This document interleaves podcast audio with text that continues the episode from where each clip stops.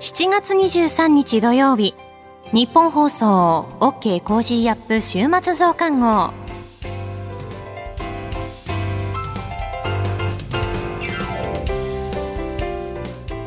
ニッポン放送アナウンサーの新行市佳です。OK Cozy up 週末増刊号。今週の放送でセレクトした聞きどころ今後のニュースの予定を紹介していくプログラムです。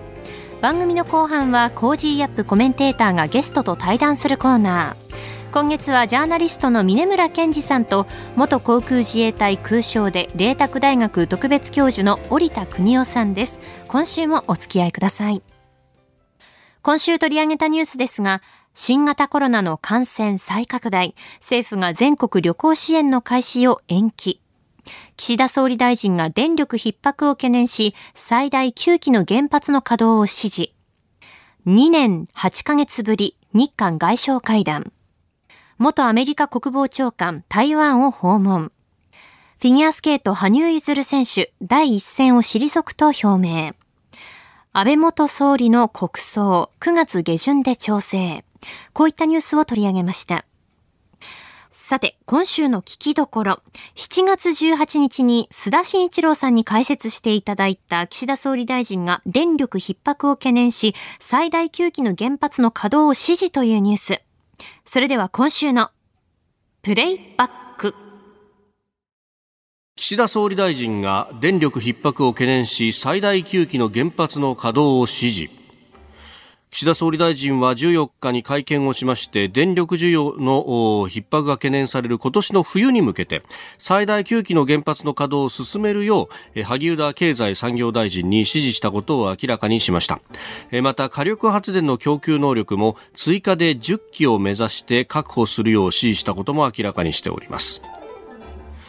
ということで、まあ、あの、萩生田さんに対して、えー、加速するように指示というようなイメージですかね。そうですね。うん、だってそもそもね、なんかこの、このニュースだけ聞いてみると、はい、なんかあの、電力がね、あの、逼迫しているんで、うん、えー、総理がですね、政治決断を下して、はい、ね、えー、強力にリーダーシップを発揮して、で、原発のですね、再稼働を指示したように聞こえるんだけども、うん、え、それってこういうこと、こうやってそういうことなの？っていうね。つまり、そもそも再稼働が決まっていた原発ですよね、はい、と、もともとはと、ね。地元の同意も得ていますよね、と、問題のね。はい。で、まあ、あの、だから、そういった意味で言うと別に岸田さんがああでもない、こうでもないって言う前に、もう再稼働決まってた話じゃないのと。うんうん、なんか非常にですね、政治的パフォーマンスの色彩が濃いなっていう感じもしなくもないんですけどね。えー、まあ、これ、ね、9期が挙げられておりますけれども、基本的には、あ西、えー、関電、四国電力、九州電力の原発ということで、まあ、東日本の方は一息もないということですよね。そうですね。で、加えてもう一点ね、問題なのは、はい、やっぱりあの、この冬でしょ、ね、じゃこの7月、8月、はい、えー、大あの、来月とかね、8月とか9月を持つんですか？と。はい、特に、あの、この7月、8月ですね、えー、北海道、九州、沖縄を除くと、すべてのですね、えー、電力会社の管内ではですね、予備率が3%台なんですよ。うんうん、えー、7月3.7、8月3.8というところがほとんどでしてね。はい、じゃあ、この夏の電力、えー、需要が旺盛な時に、果たして持つのかどうなのか、うん、ということが一点挙げる。で、ここ最近やっぱりちょっと、えー、戻り梅雨なんて言われていて、はい、雨が降っているから、ちょっと安心してるんですが、6月の時点でですね、えー、えー、実はちょっと懸念、電力会社が懸念したことがあって、うん、それは一体どういうことかというと、水力発電、えー、長期固定電源と言われている、えー、水力発電がですね、水不足によって、ちゃんとであの発電できるのかどうなのか、で実はこの水力発電って、ね、あのともすると、えーね、普段では見過ごされがちなんだけれども、はい、えー、で全ての発電量のうち7.7%占めてるんですよ。おね、そこそこ占めてるんですね。えー、だからここは安定的に電力を確保している状況があるから、はいえー、まあ、その再生可能エネルギーであるとか、その火力をですね、つけたり消したりすることによってですね、えー、まあ、あの、需給を調整するという仕組みがあるんんだけども、これ一番ね、元になっている、まあ、ベースロード電源と呼んでいいのかもしれないけども、はい、こうやって水力と原子力なんですよ。うんうんうん、で、原子力がようやく、その再稼働ね、冬に向けてね、目処がついてきてる中で、じゃあ果たしてこの水力ってどうなのっていうところも、うん、ちょっと検証していかないとね。そうですね。心配だなと思いますけどね。確かに、この原発9区動かして、大体この需要の1割ぐらいを満たすぐらいを目指すんだと総理言ってましたけれども、と、ええ、いうことは水力発電もそれに匹敵するぐらいの量があるわけですね。そうなんですね。77%だとね。ええで、特に先ほどね、飯田さんが意味軸も指摘されたように、はい、東日本ではほとんど原、ほとんど全くその原発再稼働がないという状況の中でね、特に東電管内、私たちの電力って大丈夫なのかというところが一つポイントになってくるんだろうなと思いますけどね。うん。ね、それこそ、これ、関電とかを動かすことによって原発を、で、えー、余ったあ LNG とかを東電に回すことができるんだみたいな、えー、説明されますけれども、ね、その燃やすこの火力発電所に関関して、ね、えー、一気これ、例えば不具合が起こった場合にどうするっていう、はい、結構バックアップ手薄になりますよね、えー、予備率3%じゃ、えー、で、そしてもう一つね、マクロ的な状況で物事を考えてみるとね、はい、で電力の供給がこういう非常にこう不安定な中で、で、しかも電力料金が高くなってきている中で、産業用の電力、はい、企業にとって、日本って安心して、このままなんかものづくりとかできる国なのっていうところを考えていくと、その産業政策とかね、あるいはどうでしょうね、将来のその経済成長っていうところを考えていくとですね、うん、この脆弱さってのはもうね、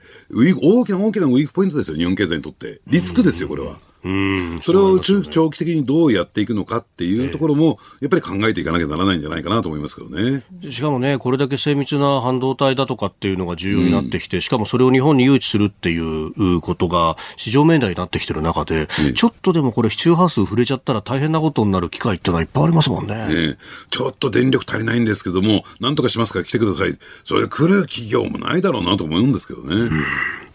スクープアップ、まあ、この冬の電力逼迫に向けての原発稼働というところ、まあ、そこから日本のエネルギーミックスについてもお話をいただきました。この後はこれからの1週間のニュースの予定と、後半は今週の株式市場のまとめと来週の見通しと続きます。どうぞ最後までお付き合いください。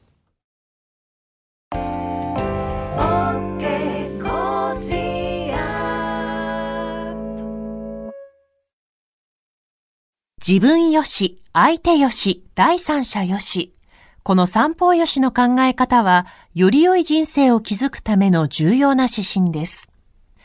モラロジー道徳教育財団は、ビジネスリーダーのための経営誌、月刊三方よし経営を発刊。人づくり、SDGs に取り組む企業の皆さんにおすすめの一冊です。お問い合わせいただいた方全員に、月刊三方よし経営の見本誌、さらに小冊子心に残る話ベストセレクションを漏れなくプレゼントしています。詳しくはニッポン放送のホームページ内のバナーをクリック。創立96年、道徳で人と社会を幸せに。公益財団法人、モラロジー道徳教育財団。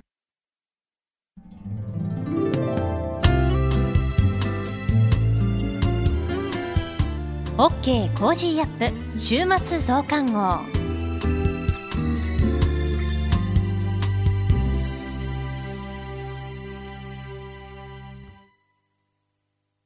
ニッポン放送アナウンサーの新行市佳がお送りしています。OK Cozy up 週末増刊号。ここで18日月曜日のエンタメコーナーでお送りしました特撮の DNA 東京タワー SOS ゴジラモスラ東宝特撮展開幕という話題を改めてご紹介します。これまで何度も怪獣たちの激闘の舞台として登場した東京タワーのタワーホールで日本が世界に誇る特撮を体感できる展覧会特撮の DNA 東京タワー SOS ゴジラモスラ東方特撮展が開催されています。え私内覧会に行ってきました。あの、東京タワーと東方特撮、あと東京タワーと怪獣というと本当にいろんな作品思い浮かびますけれども、まあ一番有名なのはやっぱり1961年のモスラですよね。他にもあのキングギドラとか、あとガイガンにも東京タワー壊されました。私個人として印象に残っているのは2003年のゴジラモスラメカゴジラ東京 SOS。この作品は当時私小学6年生ぐらいだったと思うんですが、映画館に見に行きまして、そのゴジラとモスラが戦っていて、そんな中のゴジラの熱戦が東京タワーにこう当たって真っ二つになるというシーンが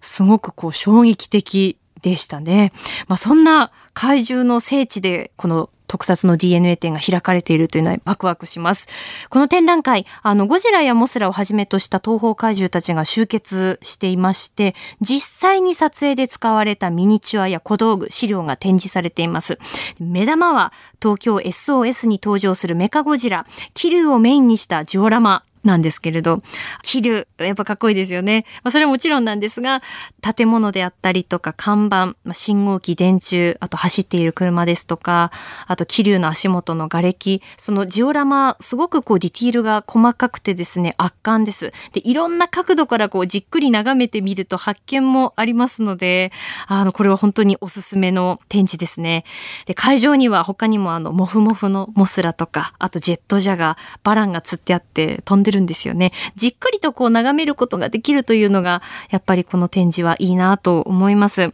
で、月曜日の Cozy up では、この特撮の DNA 展のチケットを、あの、リスナープレゼントとしましたけれども、この増刊号にもプレゼントがあります。それは、2000年ゴジラ対メガギラス G 消滅作戦、2002年ゴジラ対メカゴジラで監督を、そして2003年ゴジラ、モスラ、メカゴジラ東京 SOS で脚本、監督を務められた手塚正明監督のサインが入ったパンフレットです。こちらをお一人の方にプレゼントいたします。あの、内覧会に手塚監督がいらっしゃっていて、特賞があったんですよね。で、その際に、特撮の DNA 展の制作委員会のご担当の方が、ぜひリスナープレゼントにと、手塚監督のサインをいただいてきて、えー、くださいました。そちらをプレゼントいたします。えー、パンフレットの中身なんですけれども、まあ、東京タワーと東方特撮、あとモスラについてボリュームたっぷり書かれていますし、展示されているものの写真も掲載されています。そして、えー、手塚監督ののインタビューも、あの、載っておりまして、まさに読み応えのある内容になっております。こちら、週明け水曜日までご応募お待ちしておりますので、ぜひ、ふるって、えメールでお寄せください。受付はメールで、 cozy アットマーク 1242.com まで、件名にはパンフレット、プレゼントと明記の上ご応募ください。お名前、住所、お電話番号もお書き添えくださいね。7月27日水曜日までお受けしております。続いては、これからのニュースの予定を紹介いたします。7月24日日曜日、四日市公害訴訟の判決から50年。7月25日月曜日、新憲法案をめぐるチュニジア国民投票。和歌山毒物カレー事件から24年。7月26日火曜日、定例閣議。アメリカ連邦公開市場委員会 FOMC 開催。6月16日、17日、金融政策決定会合議事要旨発表。相模原市の障害者施設、津久井山百合園で入所者19人が殺害された事件から6年。プロ野球オールスターゲーム第1戦。7月27日水曜日、全国知事会議開催。プロ野球オールスターゲーム第2戦。7月28日木曜日、4月から6月期のアメリカ GDP 速報値発表。7月29日金曜日、定例閣議、小池知事定例会見。6月の有効求人倍率発表。7月の消費動向調査発表。7月30日土曜日、八王子スーパー3人射殺事件から27年。続いては来週のコメンテーターのラインナップを紹介します。7月25日月曜日。コメンテーターは放送当日に番組内で発表します。26日火曜日、地政学戦略学者の奥山正史さん。27日水曜日、数量政策学者の高橋洋一さん。28日木曜日、東京大学先端科学技術研究センター特任講師の井形明さん。29日金曜日、外交評論家で内閣官房参与の三宅邦彦さんです。コメンテーターの皆さんは6時台からの登場、ニュース解説をしていただきます。飯田浩司の OK Cozy up、ぜひお聞きください。この後は Cozy up コメンテーターがゲストと対談するコーナー。今月はジャーナリストの峯村健司さんと元航空自衛隊空将で麗澤大学特別教授の織田邦男さんです。今回が最終回です。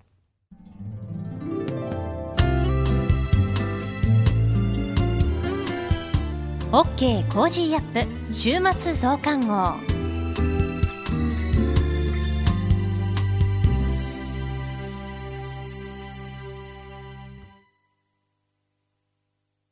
道徳って何だろう？思いやりって必要なの？その答えは道徳を考える月刊誌ニューモラルにあります。今や日本人の道徳力は世界からも大注目。さああなたも道徳を学びませんか？お問い合わせいただいた方全員に月刊ニューモラル、さらに小冊子心に残る話ベストセレクションを漏れなくプレゼントしています。月刊ニューモラルは創刊50年。日々の出来事をテーマに人間力が豊かになるエピソードが満載です。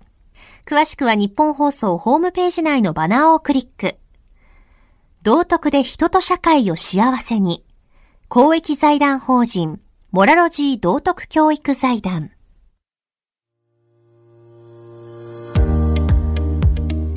こんにちは。ジャーナリストの峰村健二です。この配信は日本や世界を取り巻く様々な課題を掘り下げる対談番組です。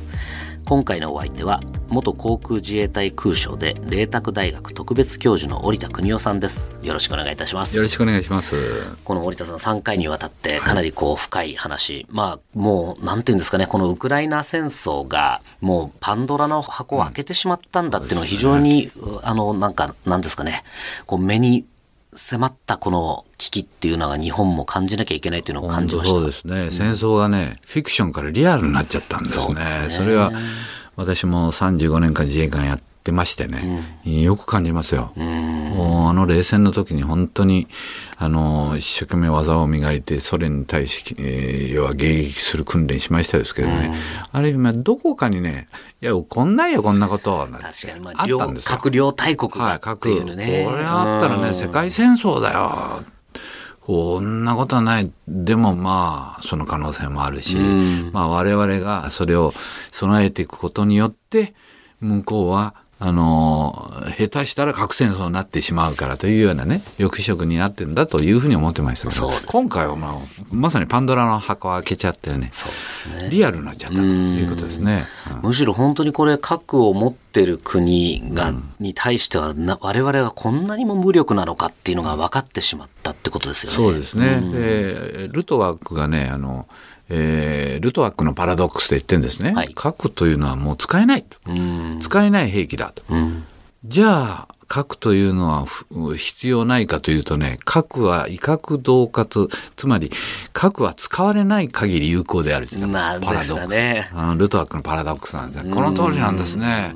核の威嚇恫喝がこれほどね効くというふうに、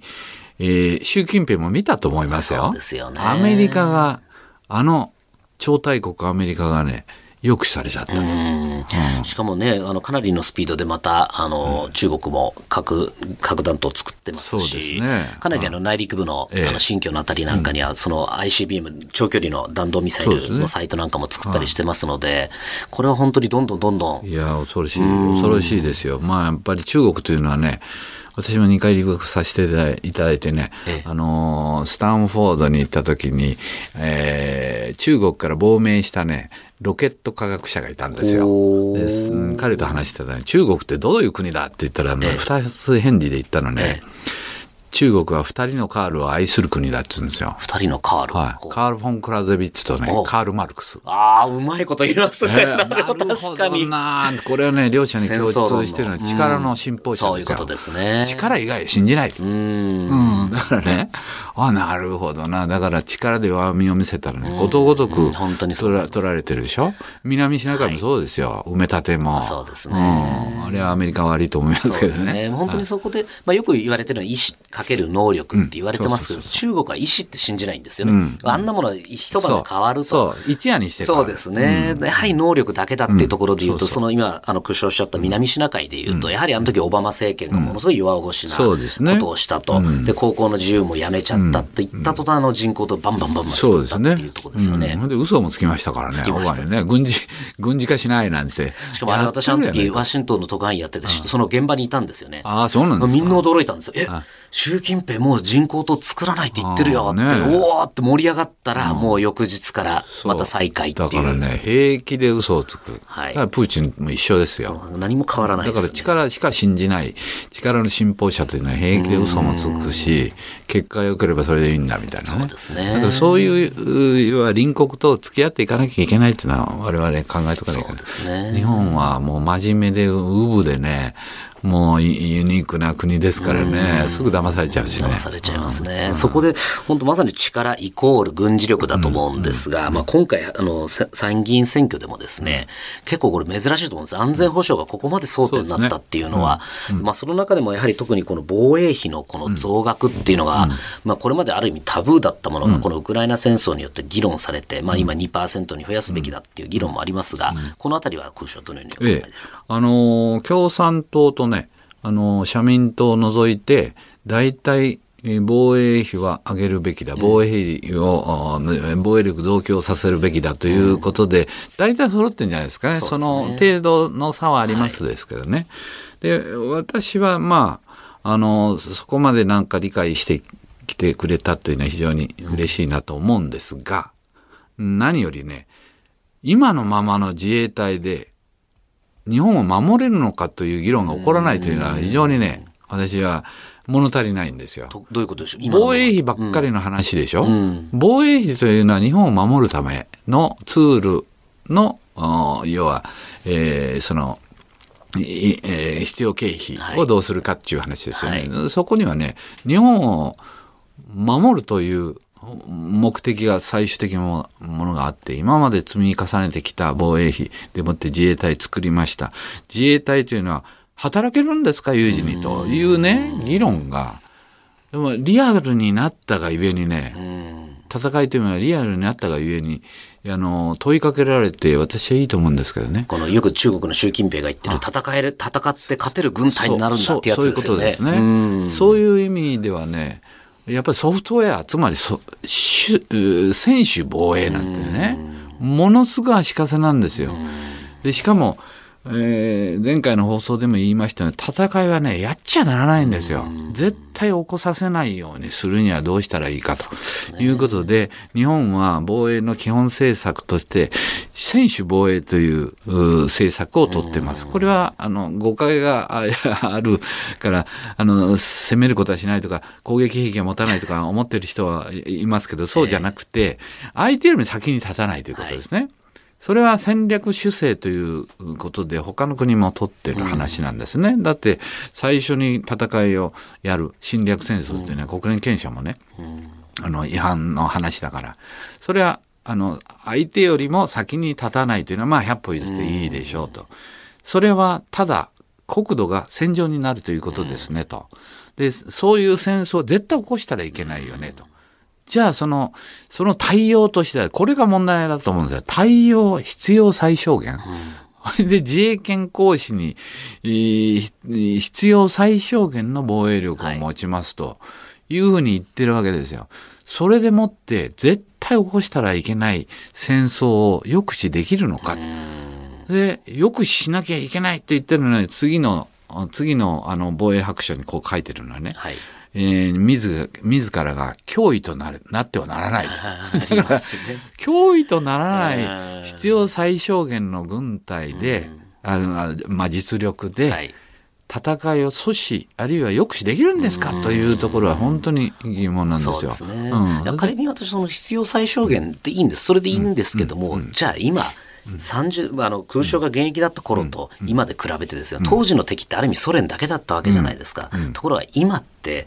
そのロシアも矢面にあって、中国はもうとんでもない軍拡をしていると、さらには北朝鮮までも核を持っているという中でいうと、もう全く比にならないぐらいのインパクトですよね。だからその日本の安全保障環境よく見てくださいと、二つの共産主義国家に囲まれて、三、つの独裁者に囲まれて、三つの核武装国家に囲まれ囲まれて、三つの国と核あの領土係争を抱えてるんですよと。うん、しかもそれが最近はえー、まあ、家庭内離婚と言われた中ロがね、はい、手をつないで、そうですね、えー、行動してると。最近めちゃくちゃ増えてますよね。この爆撃機の飛来とか、家庭内別居だと思うんですよ、私は。えー、まあ、4200キロのね、国境を接しててね、仲いいわけがない。しかしながら、お互いに反、あの、アンチアメリカ、あるいは対米政策として利害が一致してるわけですね。でえー、ロシアは中国を必要とする。中国マネーを必要とする。中国はロシアの軍事技術を必要とする。で、台湾有事が起こった時にやっぱり後ろから牽制してもらったらそれはいいですよね。ねだからそういう厳しい環境に置かれてね、自衛隊、たかが24万の自衛隊で、えー、数、数百機しか持ってない戦闘機で、えー、本当に海上自衛隊の小さなスモールネイビー、本当にい。いんですかと、はい、本当に日本を守るんですかという議論がね、起こっても、私は不思議じゃないと思うんですけどね。そ、ね、の時に、持てる実力を存分に果たすために、うん、えー、じゃあ今の専守防衛というものはね、本当に戦えるんですかと。でこれで、えっと、前回、えっと、いつだったかな、産経新聞の正論にね、ええ、専守防衛ではサイバー戦戦えないって書いてあるんですね。で、サイバー戦というのは面白いことに、国際法もなければ国際監視もまだないんですね。で、ね、サイバー戦、サイバー空間にはね、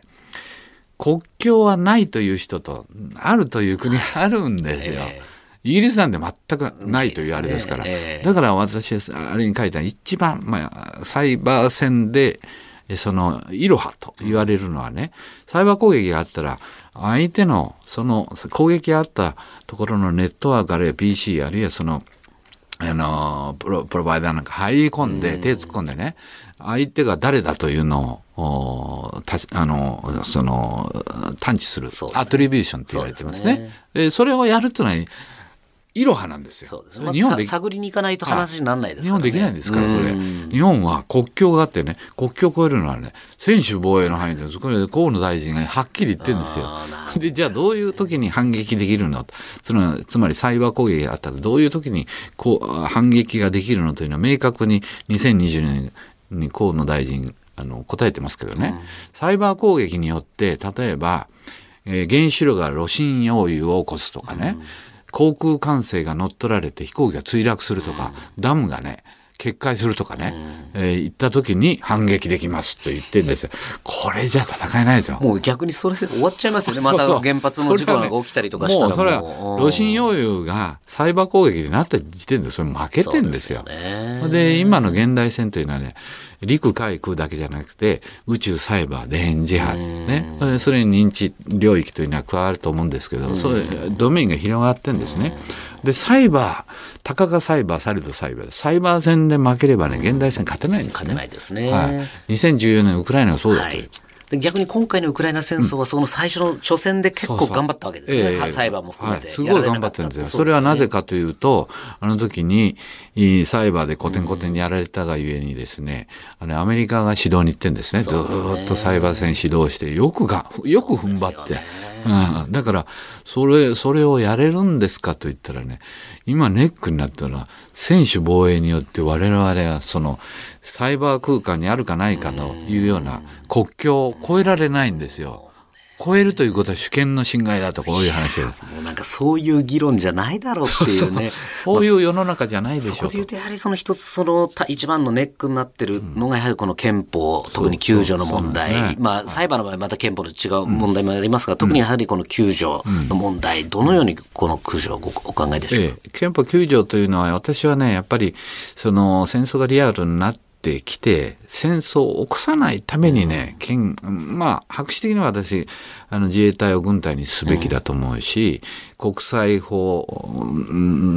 だけで縛られるいわゆるネガティブリストと言われてます、はい、そういう形にしなきゃいけない。そのこのためには憲法の9条の2項は私は削除した方がいいと思う。ただね、一度に憲法9条の第2項を削除すると言ったら国民がついていかないという、うん、まあ私もリアリストですから、うん、となるとね、憲法改正というものをね、やっていかなきゃいけない。うん、で、少なくとも今、憲あの自衛隊を認めてる人は国民の92%、はい、しかしながらね、憲法学者の62%がね、違憲だと言ってるんですよ。すごいねじれですよね。はい。これはね、いや、政治家言いますよ、折田さんがそう言ってもね、国民の90%以上が認めてればいいんじゃないですか、ということなんですけどね。じゃあ、あなたは、そういう意見、憲法学者が違憲という組織にあなたの息子をね、自衛隊に入れと言って進めますかと。ううん、だから、募集難、これからね、だんだん募集なんでしょ？少子高齢化でね、どんどんどんどん少なくなってくる。だから、警察と消防、あるいはその、海保、自衛隊取り合いなんですよ。そんな時にね、こぞって国の守り、違憲かもしれないというような組織に入ってきますかって、私はそれはね、まず第一段階としてね、あの、自衛隊を明記して、自衛隊の違憲状態をあの直すというのが私はあのまずやるべきだ。で憲法というのはねどんどんも変え変えていくべきものなんですね。だから一回も変えてないがゆえにねなかなかハードルが高い。だから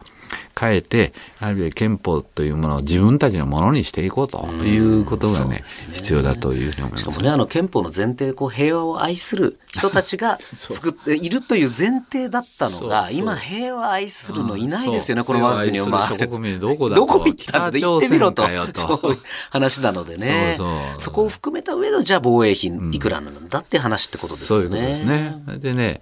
やっぱり、あの、少子高齢化って、これ結構シビアだと思うんですよ。で、ね、私が思うのにね、うん、これはあの、先ほど言いましたいわゆる安全保障の組織として自衛隊、海保、えー、警察、そして消防ってありますよね。はい、でこれ、それぞれ特徴があるんですよね。はい、で、自衛隊の定年たら、まあ、若い人は55ぐらいで辞めますよ。はい、そしたら、海保は60でしょ。うん、だからそのノウハウを持って船乗りで、えー、引き続き、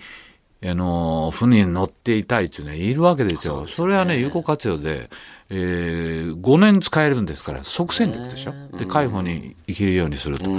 で、警察なんかもね、まあ、陸上自衛隊を2年、3年、えー、勤めて、体を鍛えて、礼儀も正しく教えて、はい、えー、もう人間教育もやってと言ったらね、警察でも私通用すると思うんですよ。すね、だからそういうね、うまくね、取り合いじゃなくて、うまくやらなきゃ、今後ね、やっていけなくなると思うんですよ。うすね、うん、あとは、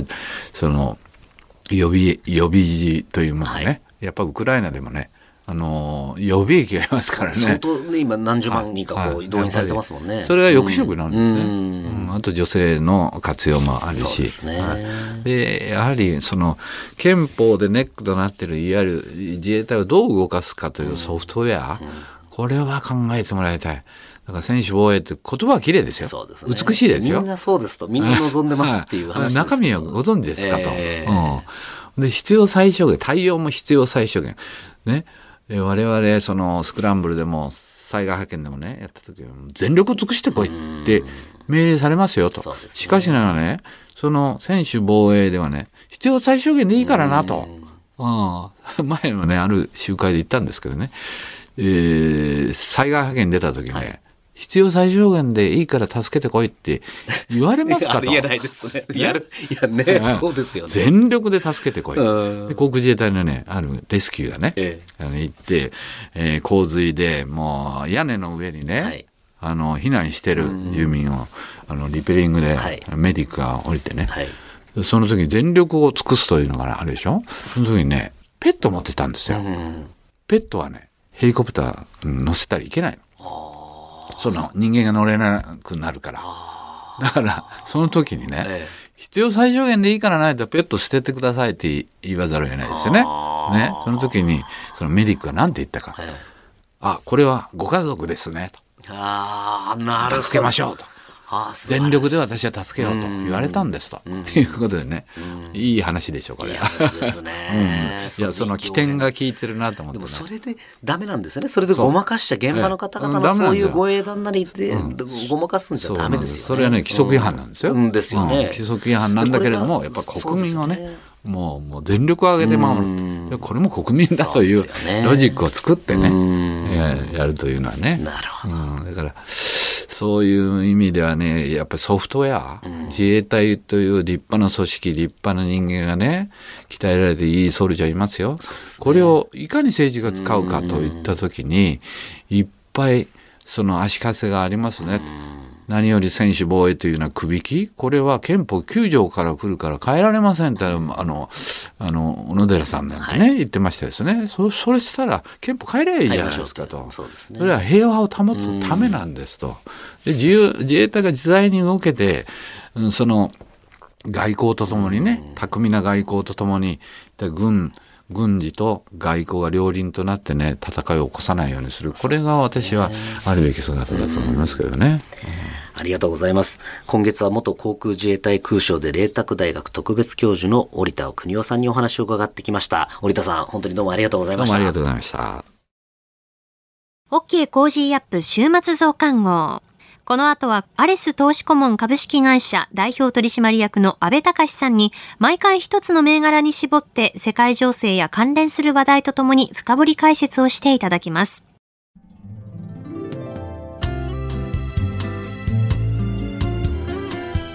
OK Cozy up 週末増刊号。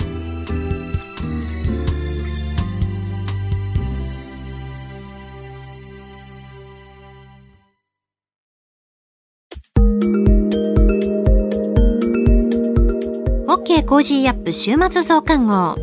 アレス投資顧問株式会社代表取締役の安倍隆さんに毎回一つの銘柄に絞って世界情勢や関連する話題とともに深掘り解説をしていただきます。安倍さん、よろしくお願いします。はい、よろしくお願いいたします。今回解説していただく銘柄は何でしょうか？はい、今回は6034 MRT について解説いたします。皆様、こんにちは。株式投資で夢と安心、そして楽しさをお届けするアレス投資顧問代表の安部です。今週、全国の新型コロナの感染者数が過去最多を更新するなど、第7波の感染が拡大していますね。弊社でも無料の PCR 検査を受けるなど対策を講じておりますが、医療逼迫への懸念も高まりつつあります。14日、新型コロナウイルス感染症対策分科会は、第7波に向けた緊急提言で、このまま感染拡大が継続すると、高齢者施設や医療機関にも感染が波及し、緊急通常医療も含めた医療などへの負担が極めて大きくなる可能性があると指摘。有症状の住宅療養者への訪問診療、訪問看護、オンライン診療などの連携を包括的に調整できる体制を構築する。と言及しておりますので、今回はオンライン診療をテーマに 6034MRT について深掘り解説いたします。MRT は医師、その他医療従事者の人材紹介、医療経営サポート、オンライン診療などのプラットフォームサービスを展開、医療従事者会員28.3万名、取引先医療関連施設1.2万箇所、リアルタイムマッチング年間15万件と国内屈指の医療のプラットフォームを形成しています。5月13日に発表した第一四半期決算で、売上収益は前期比339%増の23億3400万円。営業損益は8億6300万円の黒字転換です。21年度より継続している大阪府からの自宅療養者への往診、オンライン診療を行う自宅療養者緊急相談センターに続き、自治体より医療従事者が自宅療養者の健康観察を行うフォローアップセンターの運営を自宅したことなどが寄与しています。合わせて通期業績予想を情報修正。売上収益は前回予想比33.3%から37.5%。営業利益は50%から62.5%の上振れです。自治体より受託した自宅療養者に対する健康観察業務の受託期間が6月末まで延長されたことなどを織り込んでおりますが、今後国内で決算シーズンが本格化する中、すでに通期業績を情報修正している点は、業績面での安心感につながりますね。コロナ感染が拡大する中、医師不足も問題となっておりますが、今月8日には JTB と地域の医師、医療従事者不足解消を目的に、包括的業務提携契約を締結。民間企業の持つノウハウやネットワークを活かして自治体等と医療に関わる人材のマッチング開始を発表しております。また政府は複数の公共交通やそれ以外の移動サービスを最適に組み合わせて検索、予約、決済等を一括で行うサービスである MARS、モビリティアザサービスを推進しておりますが、同分野ではオンラインで医師につながる仕組みを自動運転の車両に搭載した実証実験にも参加。23年度からはオンライン診療保管としてオンラインだけで解決できない場合は医療チームが同乗し直接出向く医療データを事前に共有しているため無駄のない往診を実現する方針です。オンライン診療をめぐっては4月からオンライン初診料が引き上げられておりますが、政府が6月に閣議決定した骨太方針では、政府に総理を本部長とし関係閣僚により構成される医療 DX 推進本部を設置。医療 DX の推進を図るため、オンライン診療の活用を促進する方針が盛り込まれております。オンライン診療市場は2020年の353億円から2035年には2.5倍の900億円に拡大が予想されておりますので、今期の売上収益が50億円から60億円の同社には魅力的な市場とも言えます。また、医師の働き方改革に伴う時間外労働の上限規制などが24年4月に迫る中、今後も医療 DX は加速する可能性が高く、同社の正気も広がることになりそうです。今回の深掘り銘柄は以上となります。個別銘柄についてより詳しく知りたい方は、アレス投資顧問ホームページより無料メールマガにご登録いただくことで、毎営業日厳選注目銘柄をご覧になれます。また、リアルタイムで情報更新するアレスの公式ツイッターや YouTube、安倍隆の投資 TV なども配信しておりますので、ぜひご覧ください。それではまた次回お会いしましょう。OK Cozy up 週末増刊号。アレス投資顧問株式会社代表取締役の安倍隆さんに今注目の銘柄を深掘り解説していただきました。アレス投資顧問は関東財務局長金商第3093号登録の金融商品取引業者です。会える投資顧問として顔が見えるアドバイザーによるマンツーマンサポート体制をご用意。年金不安など多くの方が抱えているお金の不安を解消し安心して豊かな人生を歩んでいただけるよう様々なサービスをご用意していますアリスのホームページで無料メルマガに登録いただければ今相場で話題の注目銘柄を毎営業日ゲットすることができますまた、個人投資家にわかりやすく相場動向をお伝えする YouTube 安倍隆の投資 TV も毎週配信していますので、ぜひチェックしてください。えなお、情報提供する金融商品のお取引では、相場変動などにより損失を生じる恐れがあります。実際の投資商品の売買におきましては、ご自身の判断、責任のもとで行っていただくようお願いいたします。契約締結前交付書面等を十分にお読みいただき、内容をご理解の上お取引ください。安倍さんによる株式市場の深掘り解説ですが、来月からは毎週最初の週に登場いただきまして、引き続きお送りします。あなたと一緒に作るニュース番組、ニッポン放送飯田浩二の OK Cozy up。平日月曜日から金曜日朝6時から8時までの生放送でお送りしています。ぜひ FM 放送、AM 放送はもちろん、ラジコやラジコのタイムフリーでもお楽しみください。OK コージーアップ週末増刊号。ここまでのお相手は、新業一華でした。